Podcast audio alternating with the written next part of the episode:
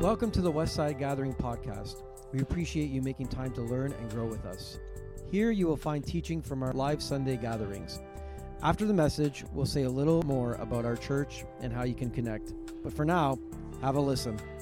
I'm going to date myself a little bit as I start off with this story, or maybe you're going to think I'm quirky. How many people know about this television series called The West Wing? Anybody hear about it from like 1990? Look, only like four people in the place. This is really horrible. This is a this was a TV series that lasted for about eight years, and um, I've been I've been rewatching it. Get this on DVD. Well, you can't find it anywhere anyway. So maybe you can, but I don't know where. So I've been rewatching it on DVD, and it, it's a series that follows a Democratic presidency and uh, the presidential staff. And um, here, this, this is a really interesting moment that I came across recently. The girl on the left, her name is Ainsley, and the guy on the right, his name is Sam. Sam works for the White House. Ainsley is a Republican lawyer or kind of advocate. And in this interview, she takes Sam to school. Like she destroys him in this public interview as he's trying to talk about their policies. And she just kind of like undermines him completely with all of her data and throws him off. Well, they're freaking out in the White House because Sam just was embarrassed in front of the nation on TV. And what does the president do? The president offers her a job.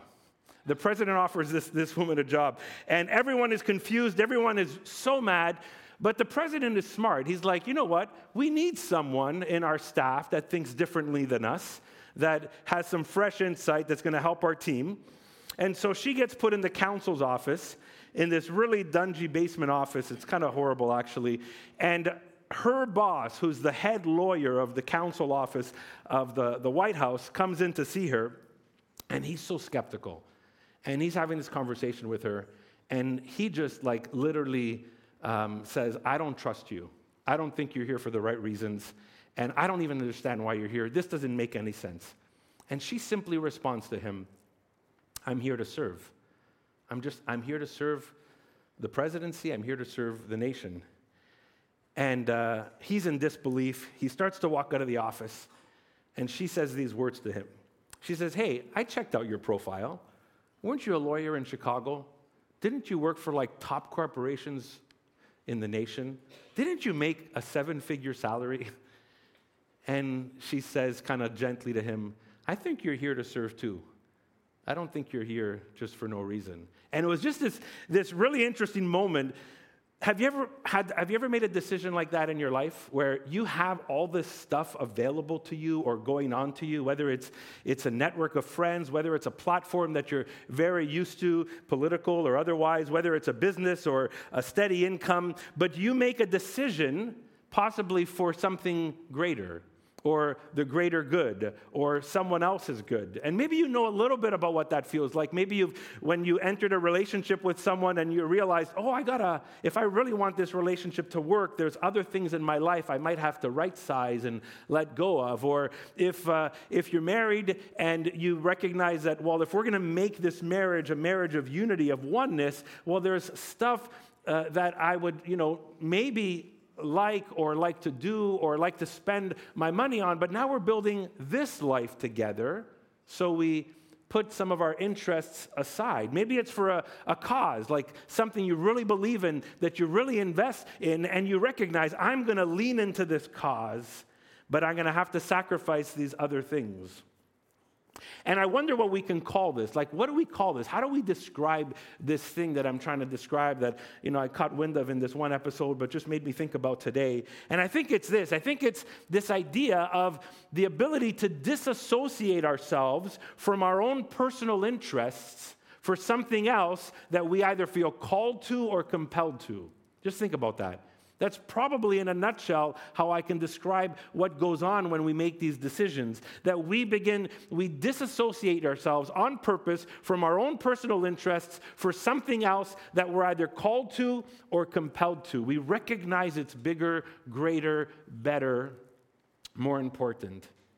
And I, I wonder if we've ever kind of um, felt, understood that following Jesus can be a little bit like that that uh, becoming into a relationship with Christ, following Christ, where the scripture says, when you confess Jesus as Lord, leader, ultimate authority, that following Jesus is a little bit like that disassociating ourselves from some of our personal interests. And this fits into this short series we're doing over Lent as we lead up to Good Friday and Easter. It's a series we're just calling Hard Asks, these hard asks of Jesus. And one of the core hard asks of Jesus we looked at last week, we actually read it again in worship today from Mark chapter 8, verse 31 to 38, and specifically in verse 34 and 35. We read that last week. And, and one of the beautiful things that we were reminded of in Mark 8 as we read that is not just the hard ask of Jesus that he invites us to something like losing our life so we can gain it, but we recognize that Jesus has gone before us. He's actually already gone before us stepping towards the cross, losing his life, moving to and through the cross to resurrection. He committed to sacrificing himself before he ever invites us to be sacrificial. And as we're in this season of Lent and we're moving towards these themes of the cross, especially around Good Friday, we, wanna, we, we often want to you know, give something of ourselves not to get something from God, but to make room or space for God to birth something new in us. And I just want us to consider that Jesus already gave himself up for us.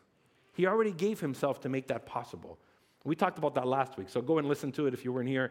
Go and listen to the podcast and, and, uh, or watch it online, and you can find that there. But today I want to kind of focus on the, the actual hard ask.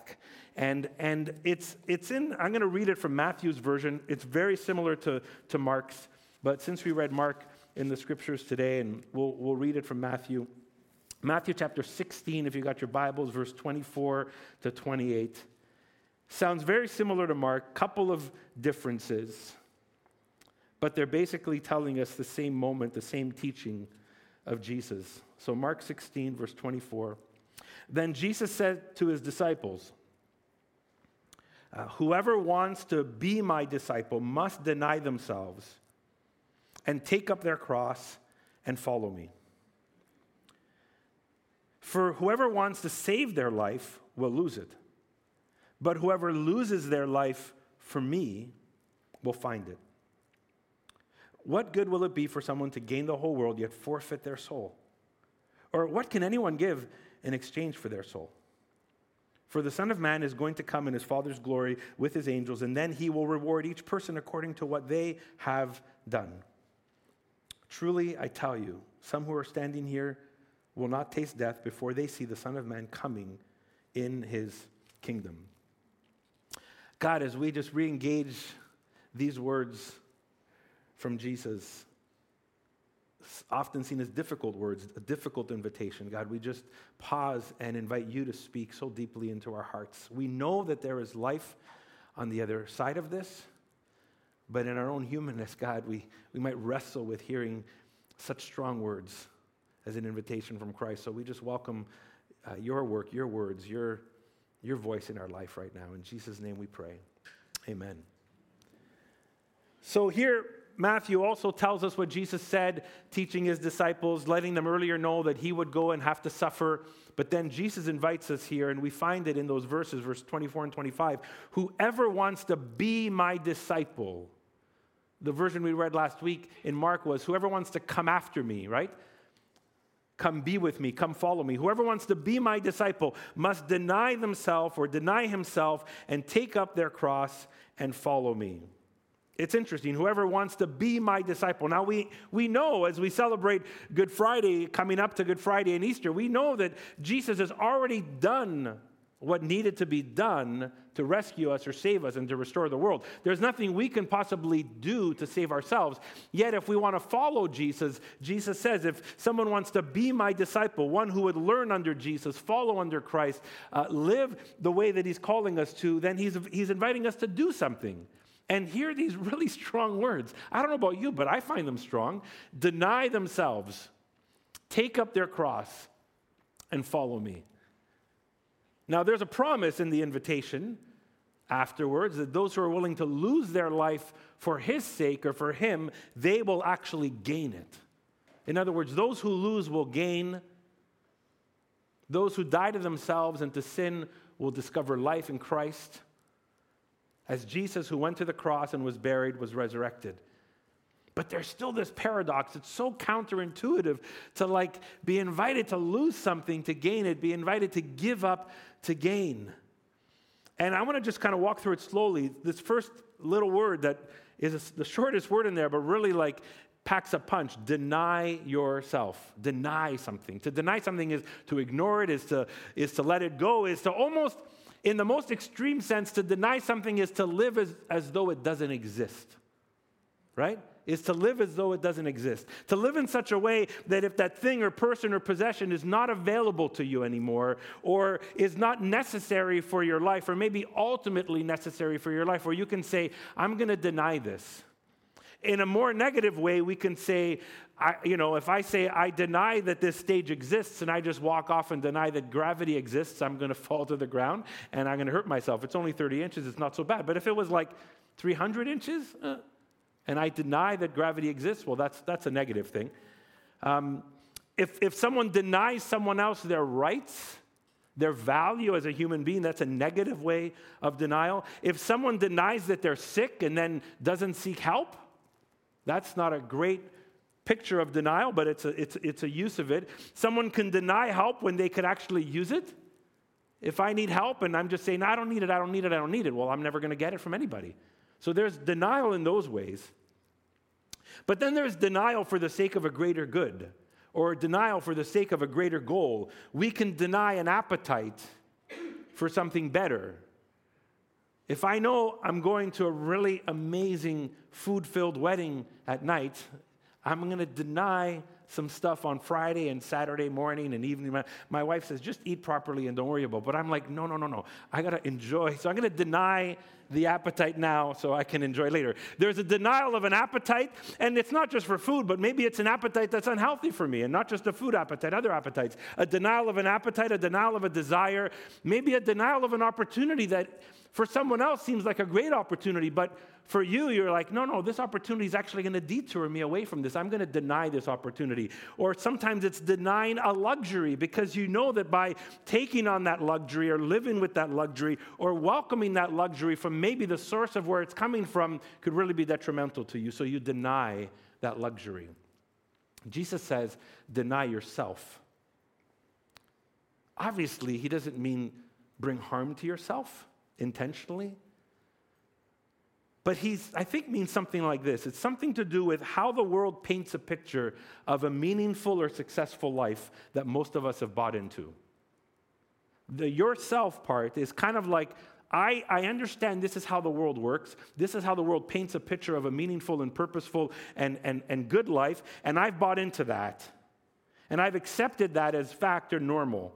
And so to deny myself is to deny the acceptance of this way the world works, to deny the acceptance of these, of, of these worldviews, and then to see another way that is possible. Or to put it in another word, it's to stop depending on the way the world wins, on the way the world loses, on the way the world works.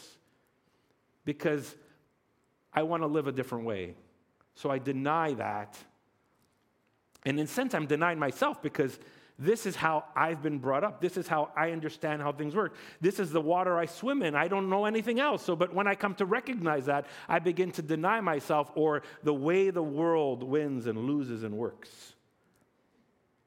We read the scripture of Jesus' moving into the desert, or no, we prayed it about Jesus moving into the wilderness. And it's found in Matthew 3 and other parts of the Gospels. You can read it yourself. Jesus is confronted uh, personally by the Spirit leading him into the desert after his baptism before he starts his public ministry.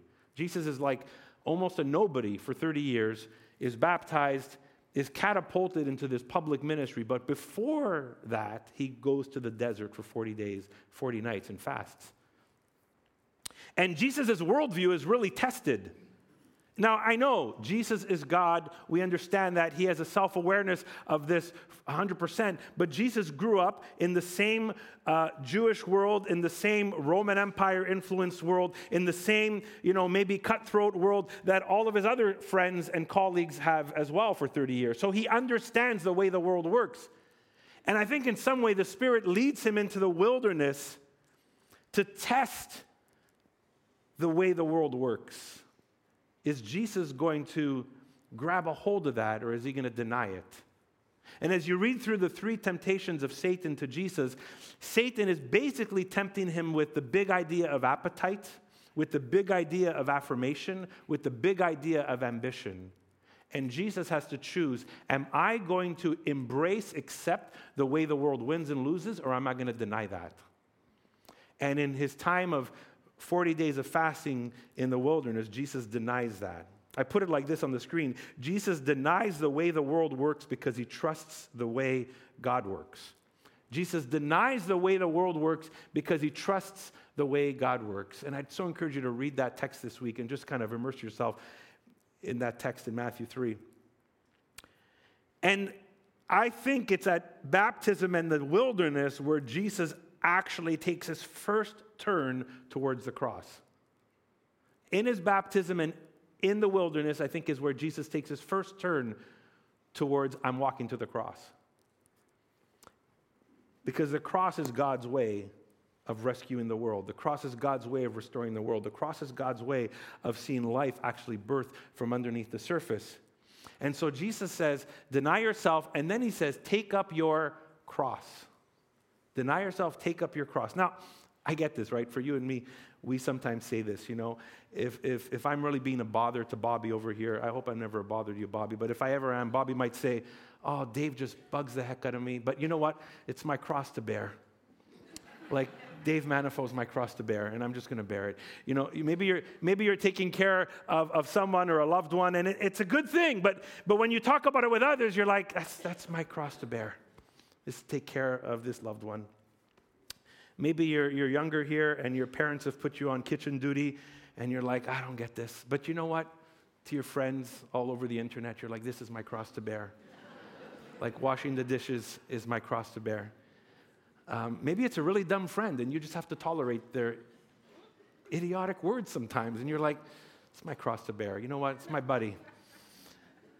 Sometimes we use that phrase to demonstrate what we tolerate or what is uncomfortable or if we had a different you know choice or if i could not do the kitchen i would not do it you know? But the word cross in matthew 16 and earlier in matthew 10 would have been quite new to the disciples. Not new not new as they didn't know what a cross was. They knew what a cross was but they never really tied it to their discipleship with jesus they understood what the cross was in their culture, but they never made the connection of a cross or the way of a cross or the metaphor of a cross to this thing that this life that Jesus is inviting them to. He's inviting them to follow him, to take up their cross. They understood the cross as a Roman instrument of execution. They understood the cross as what the state used to punish criminals or what the state used to wipe out political rebels. But for a Jew, this was horrifying to consider what the cross was. And yet, in this moment, Jesus says, Take up your cross. Now, when you, when you think about a cross, it's normally something done to you. If you're a criminal and, you, and, and, and Rome, uh, you know, uh, accuses you and you're, you're, you're given a cross, you're taking a cross and you're going to die, like that's something done to you. If you're a political rebel according to Rome and they want to wipe you out, the cross is something done to you. But Jesus flips that and he says, Deny yourself and take up your cross. This is like voluntary. I don't know about you, but I would be thinking, like, Jesus, I get the person who's like walking that path, they did something. I get the person that Rome hates you know, they want to get rid of them. But why would I do that voluntarily? Why would I voluntarily take up my cross in, in following you? That was a shock to them. Why would I do this voluntarily? And, and I don't believe that Jesus ultimately said, um, if you are a follower of Christ, literally go up to the place where they make the crosses, to the place where, where they start uh, executing people and say, Hey, I know my name's not on the list, but give me a cross anyways. I want to walk out up the hill. You can hoist me up there. I, I doubt that Jesus is saying, Go and like give yourself in this way. But I think there's something about the image that's so important. Are you willing to give up what your identity rests on? Are you willing to give up what your identity rests on? Because the moment the moment that I am carrying a cross to my execution is the moment that that becomes my stamped identity. all of a sudden, whatever I was, whatever I am, whoever I talked to, whatever I accomplished in life, whoever my family was, that's no longer my identity. My identity now is like, here's this person taking a cross, he's to die. And so, this is kind of asking the question are we willing to give up what our identity rests on? Because when somebody takes up a cross, they are forfeiting the things that their identity normally rests on or saying, I'm not going to be co opted or enamored with the way the world works. I'm going to walk a different way. I'm going to, I'm going to step into a different identity. So the image is are you willing to give up where, what your identity rests on? I think the, the implication is that although this cross doesn't always, or even the majority of the time, mean death, but it could cost your life. And for the disciples, it could cost their life. In fact, many of them went on after Jesus died and resurrected as followers of Jesus. And many of them, and then other church leaders in the first and second century, did give their lives as they followed Jesus. Now, some people like to overemphasize that. And I mean, historically speaking, not every Christ follower was killed. In fact, not even the majority of Christ followers were killed. But enough Christ followers gave their life or their lives were taken from them. Enough of it happened that the word witness, which is the original word martyr, became associated with death. Martyr only means witness. And in Acts chapter 1 8, Jesus doesn't say go and become go and die like go and die at the hands of the empire. He just says go and become my witnesses. Some of those witnesses died. And enough did, even though it wasn't the majority, that the word witness and martyr became associated with someone giving their life or being persecuted. So the big idea here is are you willing to accept the risk in what it means to follow Jesus? Are you willing to shift what your identity sits on and, and is built upon and grows from? Because when you think of the word denial and the word cross, basically it's the picture of somebody losing their life. As Jesus would just say next whoever wants to gain their life or save their life is going to lose it, but whoever loses their life for my sake will gain it. Now, what's interesting to me, and, and I'm not going to like bet all my, you know, theological ideas on it, but the word denial and the word take up your cross are in a tense in, in the Greek language that are like a one single act. And that's really interesting because we, den- we deny, when we come to Jesus, we deny ourselves.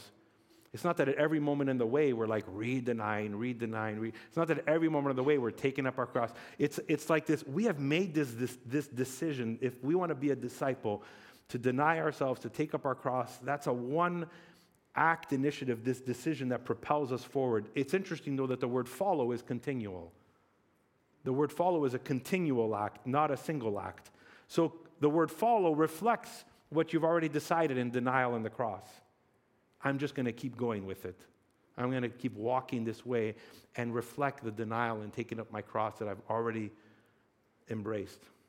So, what it is, is that it's not merely like we're not just meant to believe in Jesus or a mental assent that he's Lord, but we're meant to follow him daily, constantly right? That our life gets caught up in his life, that our life is now under the rule and reign of Jesus, our King, that our life is now beginning to get caught up and reflected in God's kingdom and God's grace and God's love and God's plan and God's vision for the world. But part of that is that I have denied myself, that some of my personal interests are put aside and I'm willing to not have my identity rest on this stuff, it's going to be on Him. And then I'm walking in this way with Him, and my life's caught up with Him. And the beauty of that is that one decision turns into a life. That single act decision of denial and taking up our cross doesn't end there, it just continues as we follow Him into life. In other words, we can't separate our knowing and, uh, from our doing, our knowing from our living. And even today, I think we sang or prayed something that just reminded us, me of the first series we were in in January about, you know, like hearing the words of Jesus and living the words of Jesus.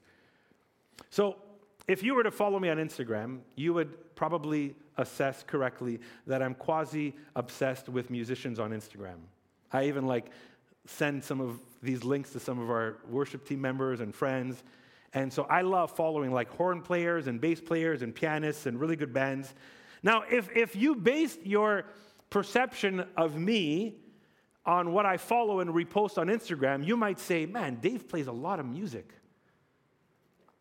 But these days, I don't play much music. In fact, the last time I picked up my horn was in the middle of December. That's not a musician. A musician's life is picking up their instrument every day or several times a week. So these days, I don't, I don't play as much. It's not my main vocation. It's not even my main hobby. I know a lot. I listen a lot. I post a lot for everyone to see that I have this appreciation for music, and I listen to someone play this really cool scale and chord, and I'm like, oh my gosh, that's amazing. Or I listen to these two musicians play, and I love the interchange, and I, I love to share it. I maybe could guide or teach a little bit. I can probably critique a lot. We can all critique a lot, right?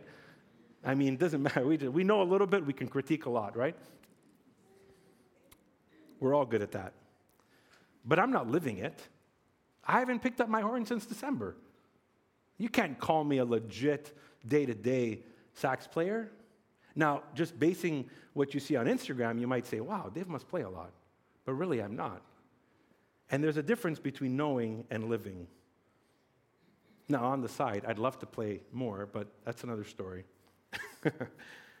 when we follow, we live. That's the word follow. That's what it's getting at.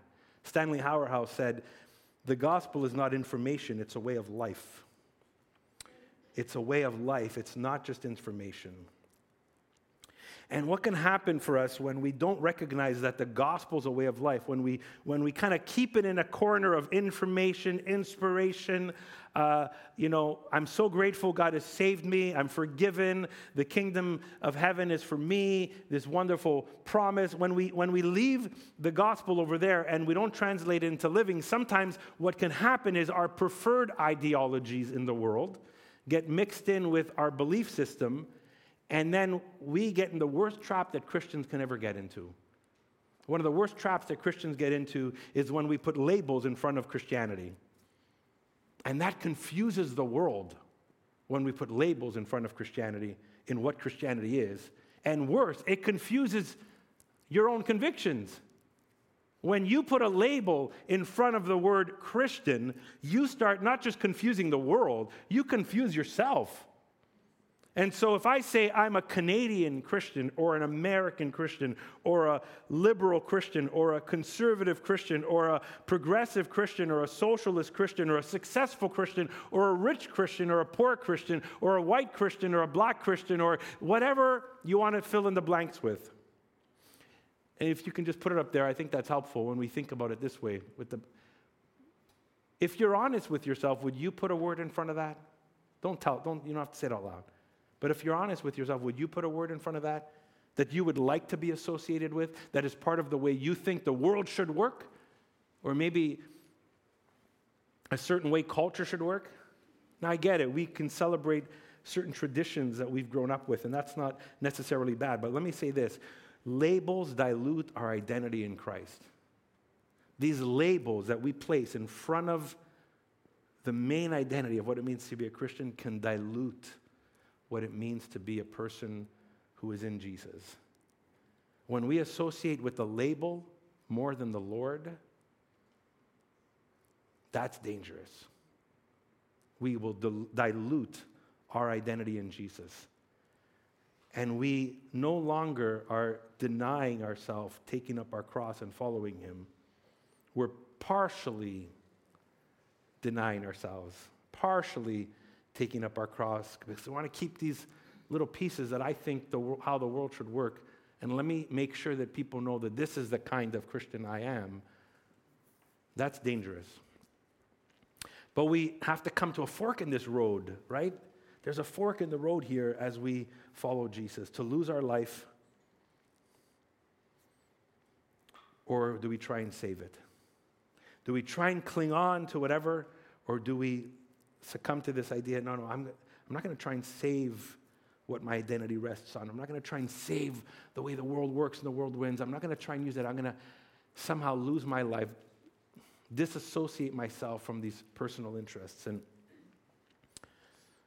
I was thinking of a, maybe a popular way that I know there's even youth here today and others that are into like comic books and stuff. And I was thinking about Iron Man at the end of the movie Endgame Now, I'm going to tell you why this metaphor falls very short, but I'll also tell you why I think it works. So here's Iron Man. This is the end of the second Avengers movie where they're trying to save the world. He puts on this glove that ultimately uh, sucks the life out of him, and in that moment, saves the moment. Now, if you know Iron Man, you know that his real name is Tony Stark. He's a self made billionaire. He's the typical narcissist. He's the typical know it all. He's the typical entitled person. And as you track his character through 20 years of these movies over the last 20 years, you realize like he's not the kind of guy that's really going to give up his life for something greater because his whole life has been about himself. And yet, in this moment, something, something really interesting happens. He disassociates himself from self preservation. He disassociates himself from self preservation. He is invited into something bigger than himself, and he sacrifices himself for the greater good of others. Something really powerful about that, at least on a human level. And I think there's some really, like a really great metaphor in there for us. But here's where, it, just so we know, it falls short. Because I don't want to put um, Iron Man Christianity, right? Like Marvel Christianity, Avengers Christianity. That's not what we're doing, right? Scrap the labels because it dilutes our identity. But here's, here's what happens. This is where it falls short. Because it's a noble thing. It's a positive thing. There was some positive outcomes, at least according to this story. And we can relate to other historical moments, real historical moments. But it falls short for our purposes because Jesus isn't calling us to be the hero in the story. Jesus is not calling us to give our lives up to save the world or to give our lives up to save something. He says, Are you willing to lose your life for me? For my sake? Mark quotes him saying, For my sake and for the gospel's sake. That's very different. That's very different.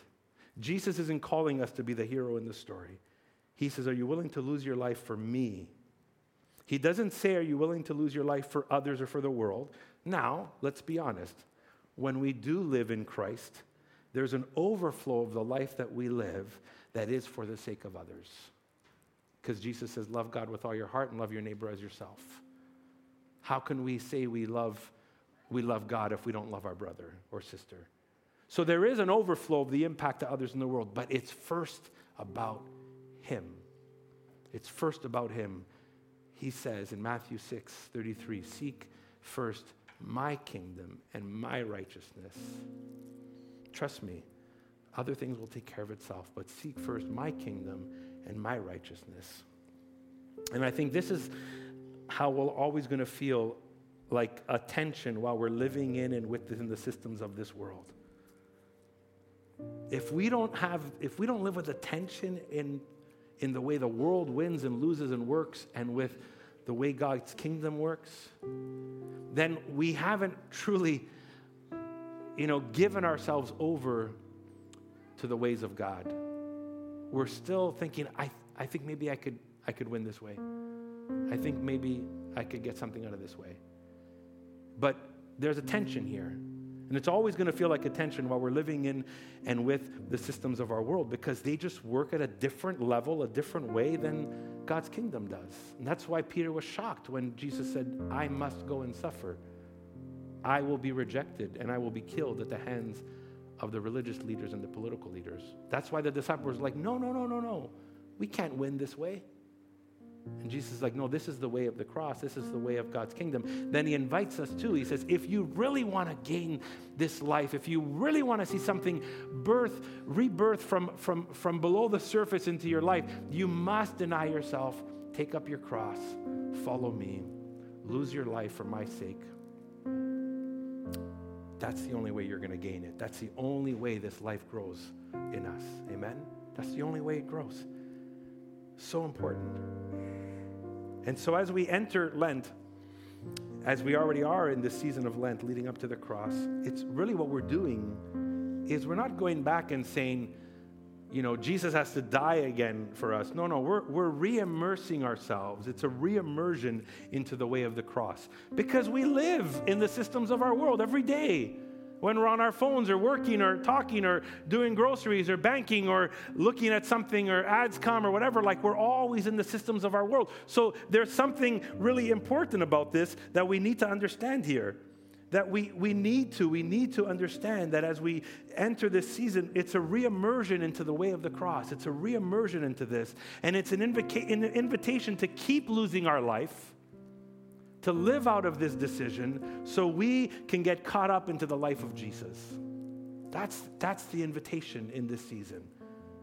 To, and then here's the thing. This is why we say consider some ways that you might want to be able to uh, just surrender this to the Lord or surrender that to the Lord, this thing, this practice, this escape, this false belief, to let it go and surrender it to Jesus. It's not because if you do it, God's going to just like this magical sacrificial exchange like we talked about last week.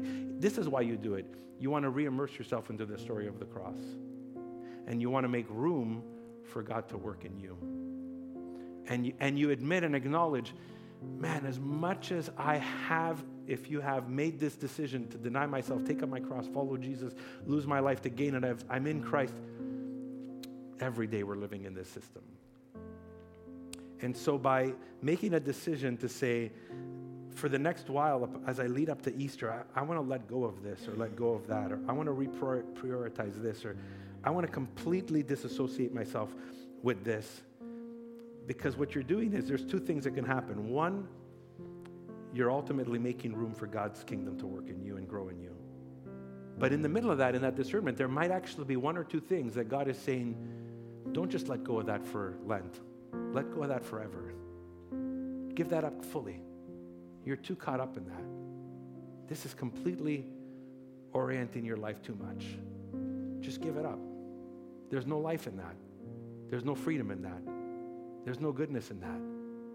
The life that you really long in me is never going to come while you're still holding on to that. You need to let go of that because that's, that's a hindrance. That's just a block.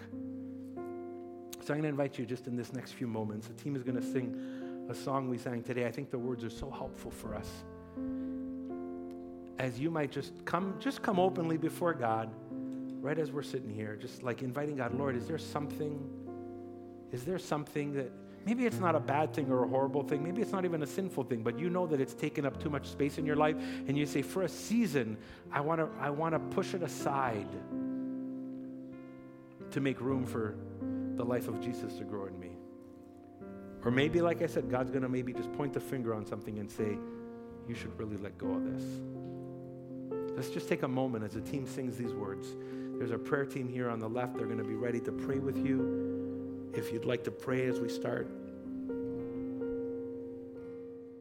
just invite you in this moment if that's your heart's desire, if you're feeling God really just bring a sense of conviction or invitation to you in your own heart. Maybe a simple way just to respond to that is just like me, just to put your hands out open like this. D- don't do it if you're not sensing that. Don't do it if if it's not something you truly want to do, this invitation is a strong ask from Jesus.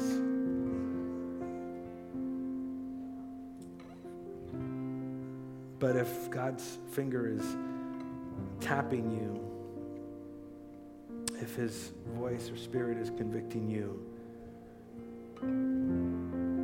and you truly want to respond in this moment, maybe it's for the first time that you're responding to this invitation. And that's okay, that's amazing.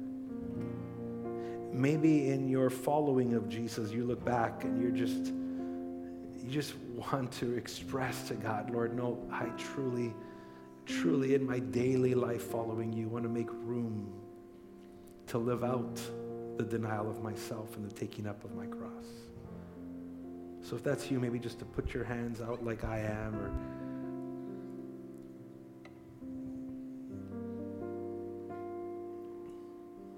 If you feel it's easier to do that in stand, you can do that as well. But just this moment that we posture ourselves.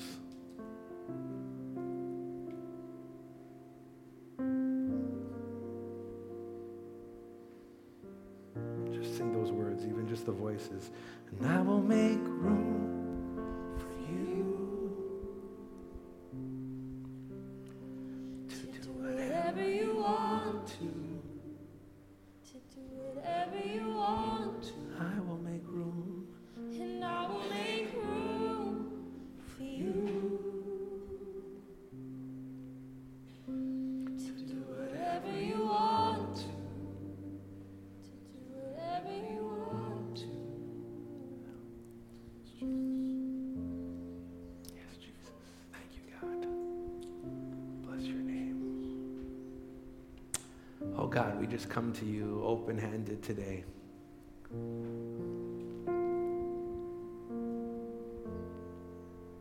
Oh God, we recognize the tension of living in our world, the tension of the ways the world wins and loses, the way the world moves forward, the way the world wants to accomplish its goals and visions. God, while you've called us to live in the world and love the world, and we recognize you've made this world, and there's some wonderful parts of our world that we celebrate and enjoy and embrace, we also recognize, God, the tension that we will often feel when we embrace the way you establish life, the way your kingdom grows, the way your kingdom influences, the way your kingdom wins. God, we recognize that. And so, whether for the first time or we look back to the moment we've made that decision already, God, we deny ourselves, take up our cross, and then continually follow Jesus. And while it's so tempting to save our lives, we risk losing it. So, God, we lose our lives in Christ, for Christ, for the gospel. And thank you for the incredible promise that in the cross and through the cross, Jesus resurrected from the grave. It says, All who are in him will find life and life to the fullest. God, even this week, as we step into our day and week and priorities and task lists and all kinds of things, God, would you just right size our vision, right size our perspective for maybe areas in our life we need to put aside, temporarily or fully? We thank you that you will be with us in the middle of that, and that you promise life on the other side of that, God. In Jesus' name. In Jesus' name we pray. And everybody says, Amen. Thanks for listening. We hope this message helps guide you on your spiritual journey of discovering the life and message of Jesus. We update this podcast weekly, so why not hit subscribe and journey with us? Who are we? Westside Gathering is a local church in the West Island of Montreal. We're a simple community of faith where we want you to feel welcome regardless where you are on your spiritual journey and hope you can grow with us. We meet every Sunday, but you can also find smaller groups, environments, and resources for all ages between Sundays. We would love to hear from you, ask a question, ask for help, or let us know how we can pray for you. Find out more at westsidegathering.com. You can also find us on Facebook, Instagram, and Vimeo. If you'd like to contribute financially, just go to westsidegathering.com slash giving. Until next time, peace.